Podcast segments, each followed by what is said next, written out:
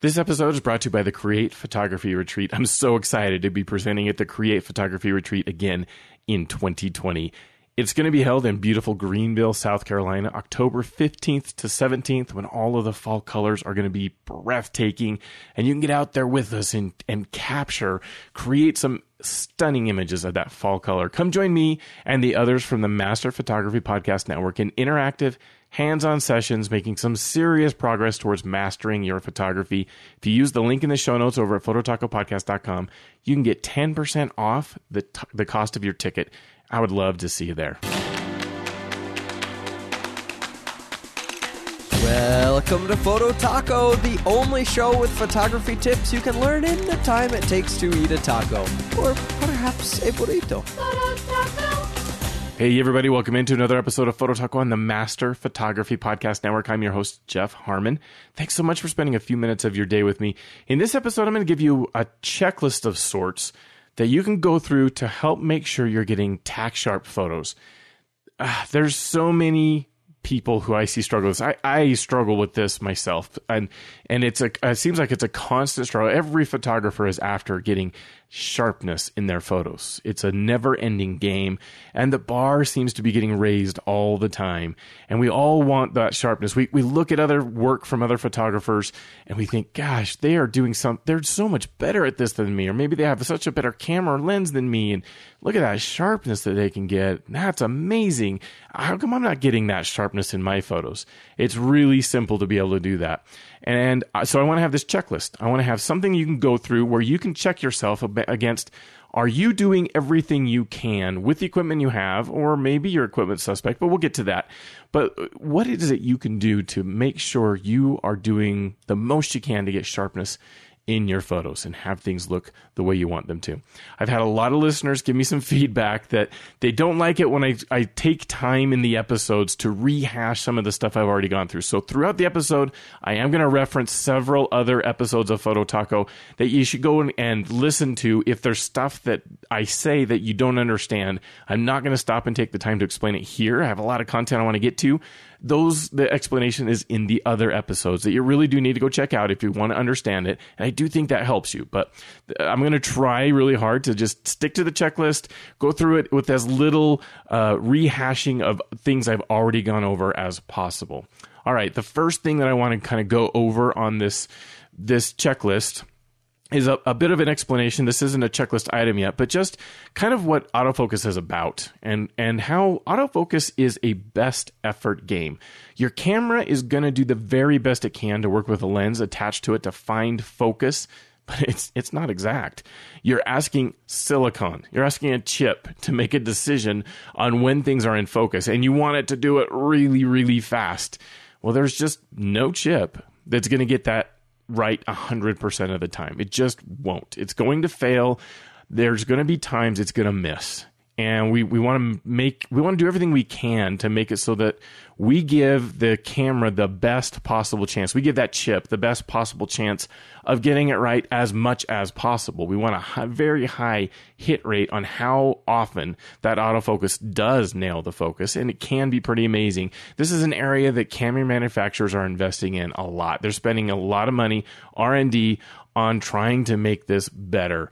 And uh, Sony has made massive, massive steps forward with this with their eye autofocus technology built into their mirrorless cameras. But even with that, even as good as that is, and it is pretty amazing, it doesn't get it right 100% of the time. It's a best effort game, and autofocus will fail. We just want to make it so that it will fail the least, the least possible. Like we, we it gives it the very best chance to get it right. And that's what this checklist is going to be all about. The things that you can do to make sure you give it the very best chance to get it right. The first few are I'm going to call them the you things, meaning it has to do with you. You have control over it. It's not equipment. It's not. Uh, it's not other factors. It is stuff that you need to be able to decide. It has to do with the exposure triangle and making good decisions about where to set things. And I'm going to give you some detail on that. Then there are some equipment things that I, I, we do need to go through kind of towards the end. But there's a lot of stuff you can do with the equipment you have to make sure that you are getting the best possible sharpness out of things. So let's start at the top of the checklist I put the you stuff first, just thinking that that's things that everyone listening can do. You don't have to invest in any new equipment to make this kind of up your game a little bit on giving autofocus the very best chance it can have of producing sharp photos.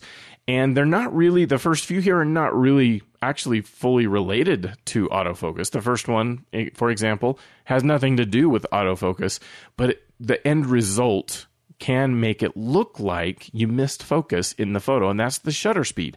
I've seen it in my own photos and the photos I've critiqued on a really consistent basis where they're, they're soft or they lack sharpness. And the, the reason turned out to be shutter speed wasn't fast enough. It's pretty obvious when the shutter speed's way too slow. We all know what that looks like. Subject is, you know, streaking across the scene, leaving a trail behind them. Sometimes we do that for creative purposes. We want that streak, like, you know, car lights streaking across the night scene, for example. We want to use slow shutter speeds to make that happen. What is not so obvious, though, is when the shutter speed is almost fast enough. Not quite, but almost fast enough and the, the end result can be that the photo looks soft. It looks like the focus was not right. That it, it looks really similar to that but that's not actually what the problem was. It usually happens when there's a lack of light. Those times in the day when you you have, you know, you don't have harsh light, like golden hours, blue hours of the day, things like that. Or maybe you're shooting sports indoors. Our eyes make it look like there's plenty of light, but for the camera, there really isn't a lot of light. So you're battling with the shutter speed. You want to get it as low, as slow as you possibly can but you have to have limits. And I want to give you a quick rule here in this section with shutter speed. Um, I want to make try to make it memorable. This rule, this general rule of thumb when it comes to shutter speed, and I want to I want to call it the uh, the two by four rule.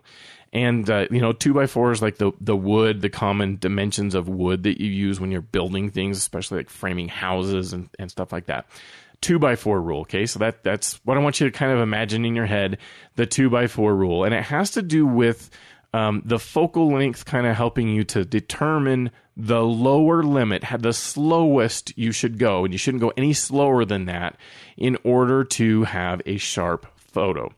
Um, and so the two by four rule is this: if you are shooting a subject that is not moving, then you need to you, you shouldn't lower your shutter speed any lower than two times your focal length.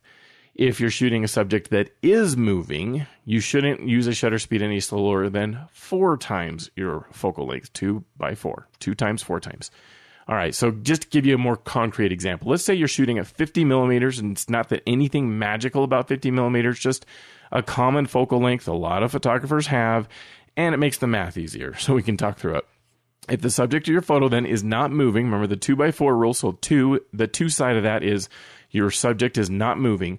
Then you multiply that 50 millimeter focal length times two, you get 100. And you shouldn't go any slower than one one hundredth of a second. If your subject is moving, you shouldn't go any slower than 50 millimeters times four is 200 or one two hundredth of a second it doesn't guarantee like if you follow this rule it doesn't guarantee that the shutter speed's fast enough for the for what you're shooting. There can be other things that mean you can even go slower. You have like image stabilization but i wouldn't i wouldn't rely on any of those factors. And testing yourself would be great. Like people not everyone has the same steadiness.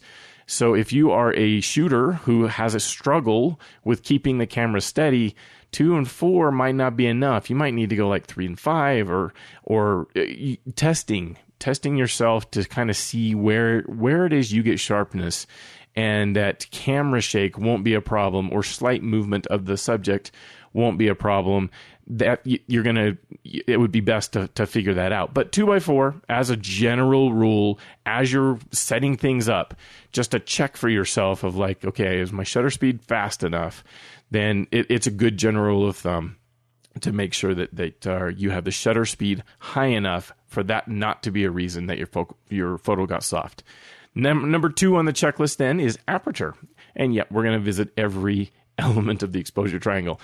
Um, the aperture can be either too low or too high. Both can affect the sharpness of your photos. So let me try to explain that a little bit. Um, going too low. So too too a low number or opening things way too wide. That's a, a very common problem with portrait photography, and that's because we're trying to get the depth of field to own, you know, make our subject pop from the background by having the background blurred and the person in sharp focus. But we want the person in sharp focus, and at least the eyes need to be in sharp focus. Both eyes preferably, but the closest eye to you needs to be in like tack sharp focus. You need that to be the emphasis. We're really forgiving on portraits if the rest of the the person, the model is not in completely sharp focus, their ears, the back of their head, that's forgivable. We we often will look at a photo as long as the eyes are sharp, we think they're in focus, and that's that's great. So so portrait photographers often will be shooting with a lens that we call fast, and that those are the lenses that are capable of really small numbers on the aperture, really wide open apertures, like 1.8, 1.4, 1.2 in some cases. And if you're shooting full frame, it can be really hard to get the depth of field to cover both eyes. It's it's not difficult to make it so that you can get one eye in focus and the other not in focus. Or uh, even worse would be your focus point actually fixated on an eyelash rather than the eye pupil. And you end up with the eyelash in focus and neither eye is in focus because the depth of field is so narrow. You're shooting such a wide aperture that you don't get the focus you need.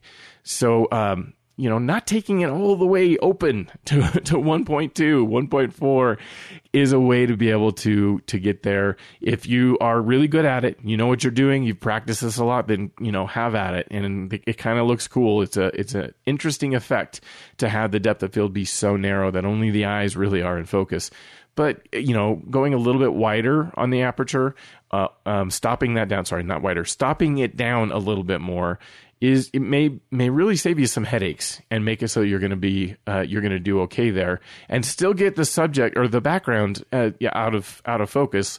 If it's being a problem, just have your your subject step away from the background, get some more distance between the subject and the background, and uh, and that will help get that out of focus too. Uh, the other one, the other end of that, well, and before I move on, actually, I want to go over one of my favorite tools, and I have no affiliation with them. This is not an ad for them. I just happen to really, really love the app. It's PhotoPills is the name of the app. It's a, a really good tool for lots of different things, and I don't want to go through that here, but uh, being able to figure out, calculate the depth of field while you're in the field, while you're out shooting somebody, you can dial in like your your settings on your camera, which camera you've got, which lens you've got, what focal length you're using, and the distance that you have between you and the and the subject, and that'll tell you what the depth of field is.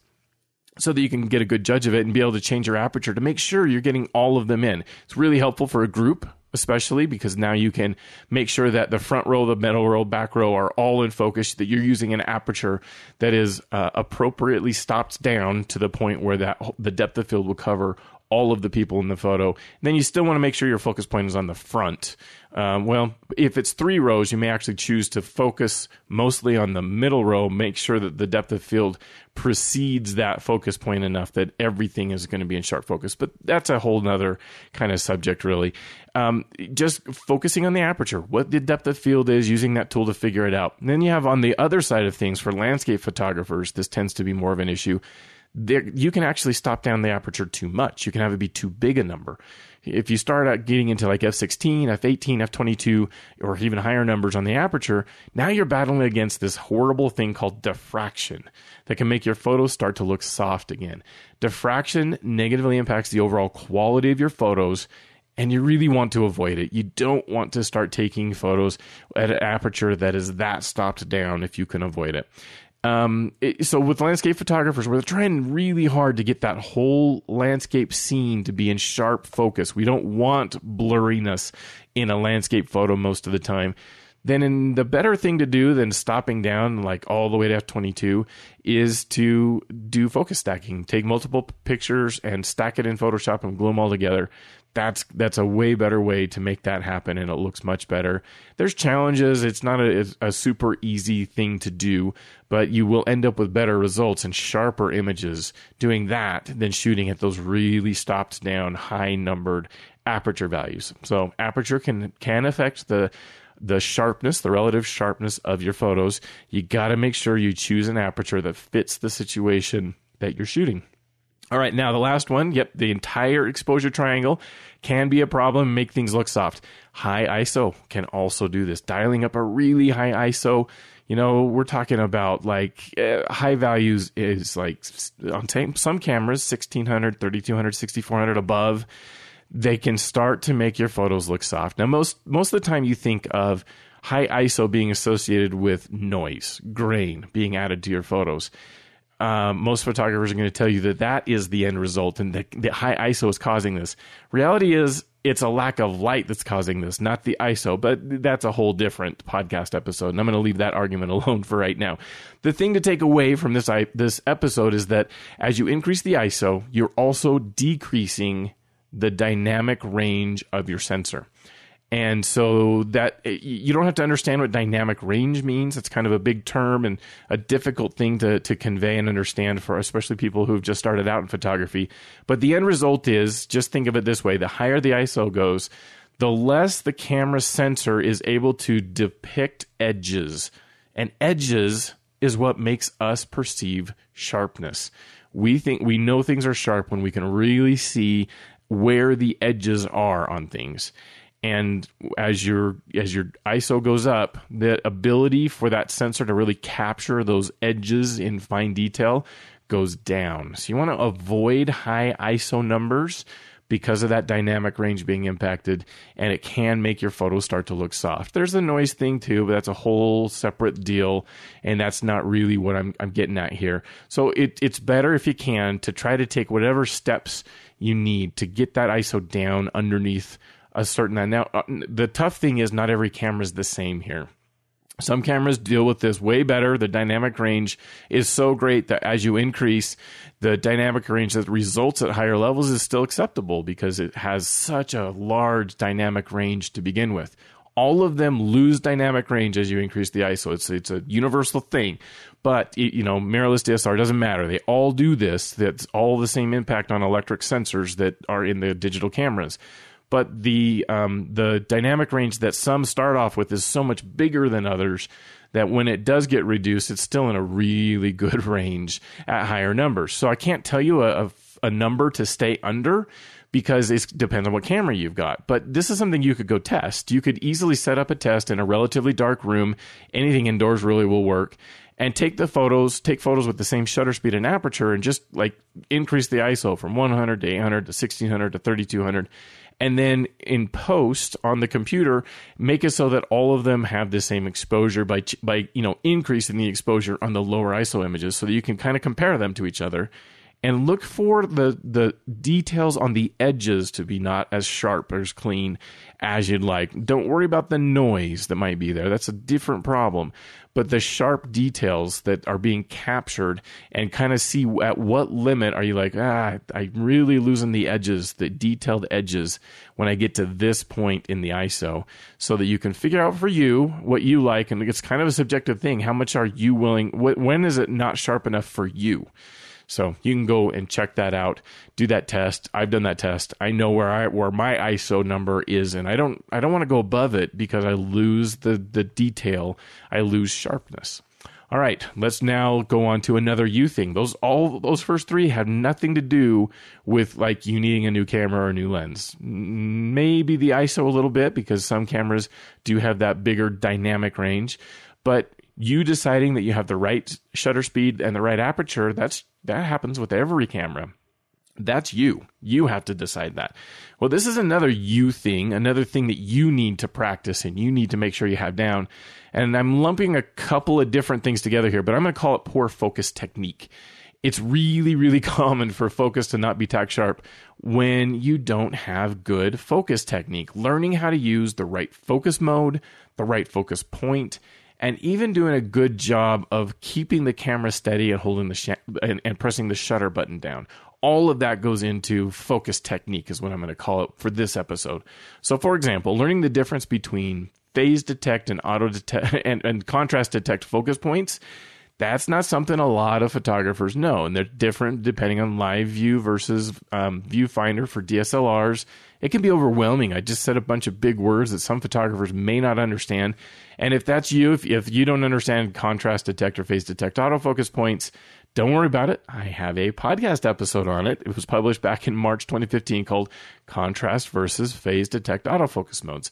And um, and you can go, I'll put a link in the show notes to it. Another one that's uh, a similar kind of topic in February 2016, I published one called Focus Points. And both of those will really help you to kind of figure out what I was just talking about. How do you know what focus point to use? How do you know uh, what's the difference between these types of focus points and things that are really good for you to understand um, so that you you can take advantage of your the tool that is your camera and know how to set it up to be the most successful in the shooting situation you are in. You might have to read the manual. there could be some of that so that you know what buttons to push and where to go in the menus to be able to change between these different options and what's even possible. Some cameras even allow you to change the relative sensitivity of the focus points or give it some uh, information about what's most important to you about capturing focus points and, and customizing how the focus system works all of that's going to need to come either from the manual or you can go to YouTube, start looking for YouTube videos of somebody who's going through your specific camera and showing how it is that the focus system works. All of that is really, really important. And, and if you don't understand that, if you if you are listening to this and you couldn't tell me how the focus points in your camera work or what the focus modes are in your camera, that's a sign you need to spend some time here. You need to go and invest in yourself so that you can understand it because it, it, won't matter what camera you have. If you don't understand how to use the focus system, you're not you're not, you're going to make mistakes that don't give that camera the best possible chance for getting sharp focus. You need to be able to do that. Incidentally, I say this a lot on the show, uh, especially on Master Photography Podcast, the other podcast that I, I host a lot um, investing your time here is going to do more for the relative image quality than buying a new camera. So many photographers push the easy button on this and they go and they, they're like, well, you know, my work is not as sharp as theirs. And that's because they shoot, you know, whatever camera and I don't have that camera. So what I need to do is just buy that camera and then I'm going to get sh- photos as sharp as they have. Well, it, you at least will have the same equipment. And so you have the same potential to get the sharpness they have. But if you don't know how to use the focus system and you don't know how to set the shutter speed and you don't know how to do the aperture, you're setting the ISO too high, those things are still going to mean, even with the same camera, you're not going to get the sharpness they are. So you investing in yourself and making sure you know how to do all of this is really, really important. And I'd really recommend you do that before you consider upgrading your camera get good enough to where you know the camera is the thing holding you back and it's not any of the things on this checklist that I'm talking about before you go and upgrade your camera. All right, enough of that. If you want to upgrade your camera, go for it. I mean, that is the easy button, I think, but uh, like I said, it, it, there's really a lot of value in investing in yourself. Now, the next thing to do, this is really hard to do in audio, but I want to try to describe how it is I hold my camera and and what some good technique is for making sure you keep it still and you don't mash that shutter button. So with my right hand, I, I have my index finger to push the shutter button. That's kind of how cameras are designed. And my right thumb is in position to like press the buttons on the back of the camera. So neither of those fingers can really do a lot to help me keep my camera steady. But I do have the other three fingers in my right hand, and they can wrap around the grip of the camera, and then I, I, can kind of squeeze that against the palm of my hand, the grip of the camera on the right hand side. So, really, my right hand is like holding the weight up of the camera on the camera, and um, and it, enough that as I shoot for a long period of time, my right hand can get kind of really tired, and I sometimes have to like you know put my camera over to my left hand and just shake out my right hand because it's tired from that squeezing that I'm doing to to keep it there. The then with my left hand, I definitely you know incorporate my left hand into stabilizing the camera. Well, while I am shooting, my left hand is cupped underneath the lens of the camera usually. Uh, usually I have a big enough lens on that that's like a natural kind of thing. If I have on a, a pan- pancake lens or something that's really small, then maybe I'll, I'll actually put my left hand on the body of the camera. But most of the time I have it cupped underneath the lens with my thumb pointing towards the left side of my body. So that just to give you like the direction of where it is. And that is again to try to take some weight and make it so that I can do the best I can. With my thumb pointed out towards the left hand side of my body, that also makes it so that my elbow can be in position to kind of rest against my lower body and it makes it so that I have uh, you know a couple of points of contact here, and I sort of make my arms into a, a, pseudo tripod of sorts, and it helps me to stabilize the camera, make it so that I can I can really hold that camera pretty still. And if you if you've struggled with that, if you you have a hard time keeping the ham, the camera still, you might try some different adjustments to see is there a position you can hold your hands to make it so that you get a little bit more stability as you're holding it. And then I mentioned mashing the shutter button. I love that term, mashing, when it comes to this. Some photographers really push that button hard, and you got to think like you're if you're hand holding that camera, you pushing that button, it's it's impossible to not have that really impact the stability of the camera and now your shutter speed has to be even higher because you're really shaking that camera as you push the shutter button at the exact wrong moment. So practicing that a little too, getting really good at making sure you apply just the force it takes to push that button. You do have to push the button. Obviously, that's a, a critical thing. You got to push it hard enough to push the button. But uh, trying to, you know, not push too much force and mashing that button down is really good technique to have. So all that together is what I'm going to call focus technique, and that's a you thing. This is all stuff you can practice. So far, we haven't talked about really upgrading your equipment, apart from maybe ISO. All right, next thing on the checklist now we're going to get to our first equipment thing. And I think this is more important than the body, and that's lens quality. You can have the shutter speed high enough. You can have the aperture great. You can have focus technique that's good. You know exactly what focus uh, point to use, what focus mode to use, all the things we've gone through in the checklist already, and still end up having a lack of sharpness when you compare it with other photographers more than likely, the reason other photographers are getting sharper photos than you, if you have the rest of the you stuff taken care of, it's probably the lens more than it is the body. Yes, the body can matter, but the lens plays even a bigger role than the body. And that is something that's worth investing in really, really soon. Having good quality lenses will impact the sharpness that you can get in photos. So that that's a thing to consider. If you've really practiced a lot and you feel like you've got stuff nailed, getting the lens may be the thing that's going to push you over the top and make it so that you can start getting the high sharpness that you've seen before. So like everything in life, it's the reason it's it's a it's saying a, it's it's out there you get what you pay for. And that's what happens here too with lenses. You get what you pay for. And the lenses that came with your camera, we call them kit lenses because they come with a kit in your camera. They're decent, you know. I mean, they can produce images, especially if you have that aperture set um, kind of in the middle range on the camera or on the lens. Uh, you can get you can get good pictures for sure. They're they're not entirely useless but they're not that great. not only is the build quality better in more expensive lenses, but the optics and the way that they're manufactured are better. And you just get better sharpness out of the higher quality optics that are in those more expensive lenses. There's a reason those lenses are more expensive, and it, it, it does affect the sharpness of your photos. Now, I'm not going to say though that you have to go get the most expensive lens available for your camera. You don't have if you have a, if you shoot Canon, you don't have to have Canon lenses to get the most sharpness. If you shoot Sony, you don't have to have Sony. There's really good third-party lenses. Manufacturers like Tamron and Sigma in particular are doing a really seriously good job of providing a huge amount of value because they're usually less expensive and the sharpness is either as good or some cases there are people who argue they're even they're capable of even more sharpness than those first party lenses. Sometimes it's because they've been manufactured more recently and those canon or uh, lenses or nikon which whatever the first party lenses they may be old. They may have been produced a while ago and it's it's changed and there's better optical things available now a higher quality engineering available. Anyway the lens can matter. That's a good thing to look to. It's something on the checklist. If you don't have some of the higher quality lenses, save up for those because that's going to matter. And that's the thing worth upgrading before your camera body for sure. All right. Now, the next thing on the checklist, another thing that can cause what looks like a focus miss, and that's just insufficient light. We, as photographers, we capture light. That's what we're doing when we press the shutter button. We're recording light that's coming into that camera. And if we don't have enough of it, it's really hard to make a good photo. It's really, really tough to make that happen. Camera manufacturers are working on this all the time, trying to do everything they can to make it so that it does a better job of like not needing as much light in order to produce really good images.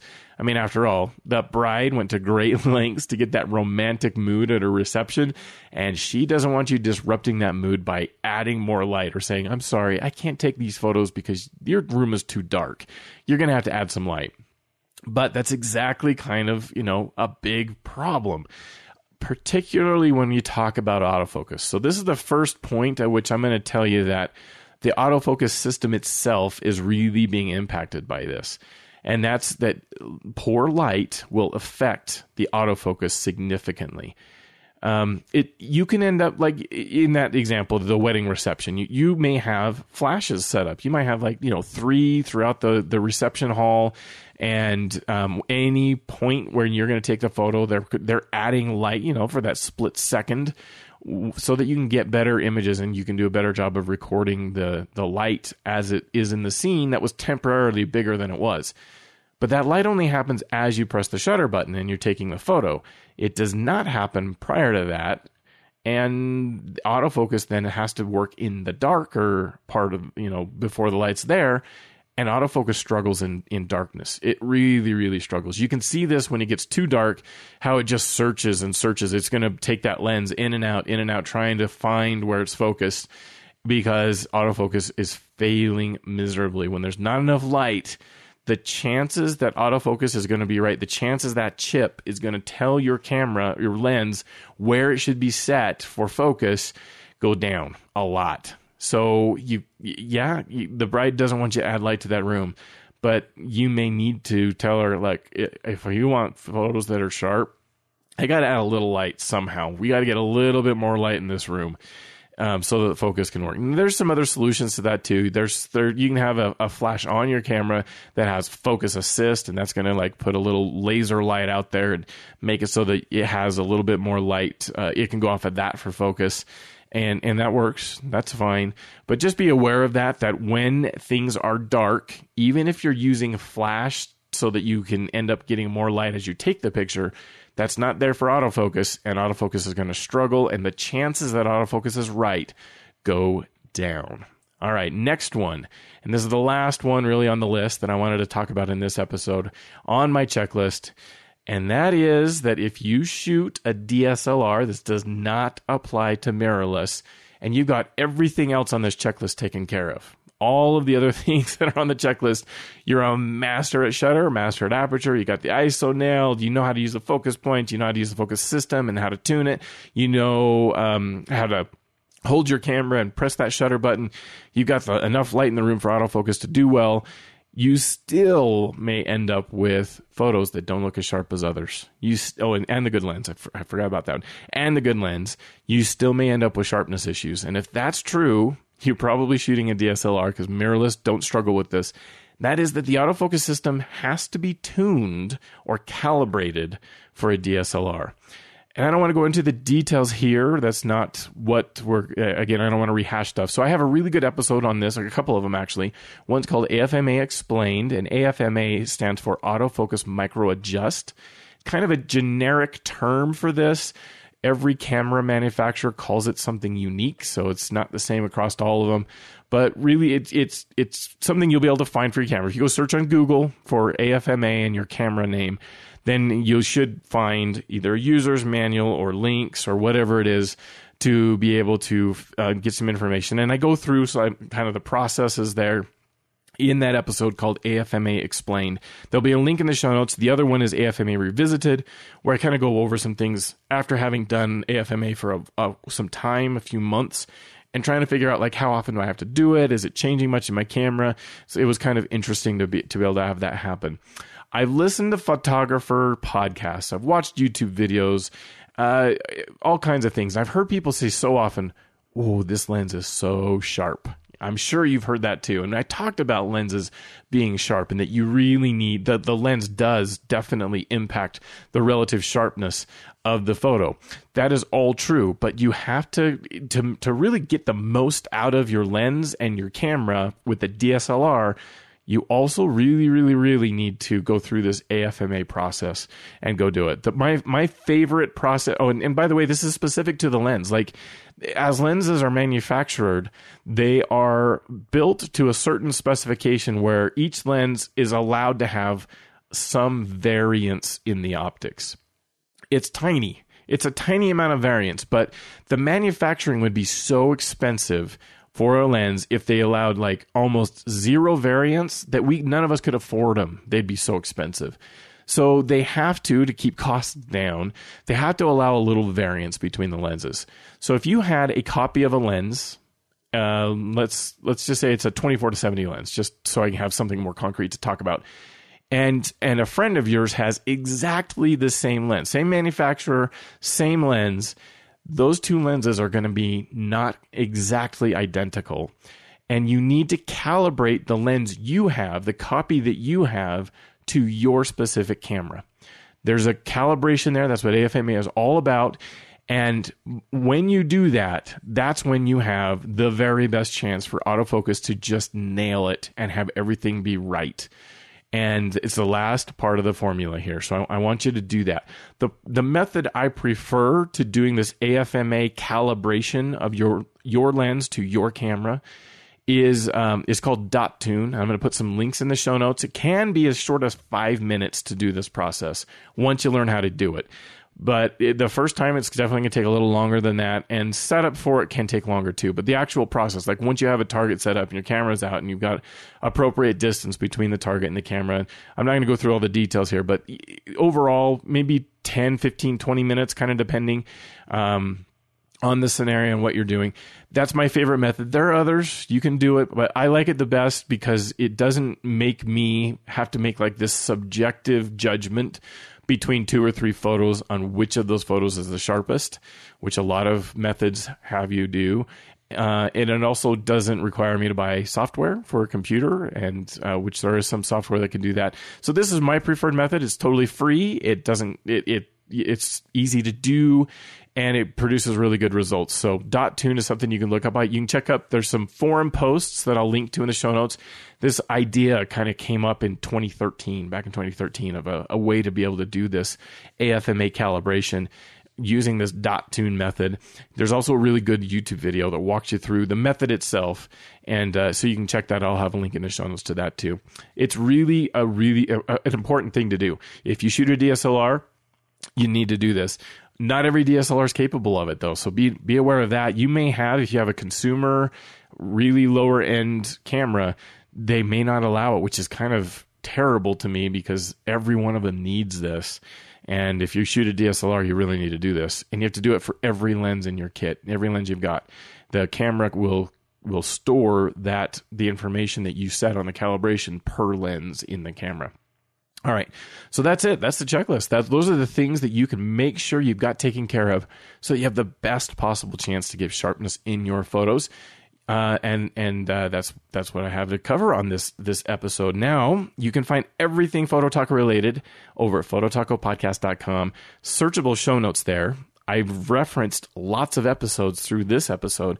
There's tons more. I have several hundred episodes of Photo Taco that you can go and search over there at phototacopodcast.com. I made sure the search was really easy to use and accessible even on mobile. So if you have a technical question about photography in particular, go search the show notes over at Photo Taco Podcast and you'll be able to find that. I have buying guides for computers to make sure you have the best chance of having Lightroom Photoshop run well. I have all kinds of, of guides and information that you, you got to go check out there. And I, I hope it's a valuable resource for you. If you have suggestions for the show, I'd love to hear from you. You can email me at phototacopodcast at gmail.com. You can contact me on Twitter. The tag is at phototaco. Um, and Instagram, uh, Phototaco Podcast. Uh, I'm there too no question is uh, too basic or too complicated. If I don't know the answer, I'm going to find someone who does. Bring on an expert and be able to talk about it and uh, I'd love to have your your ideas. You can check out the other podcast I do, Master Photography Podcast, where I'm a frequent host of that show. I have a team of people that work on that podcast with us too. And we we have weekly episodes there with lots of tips and things. Uh, talk about the news occasionally, but it's mostly filled with tips on how to do different types of shooting.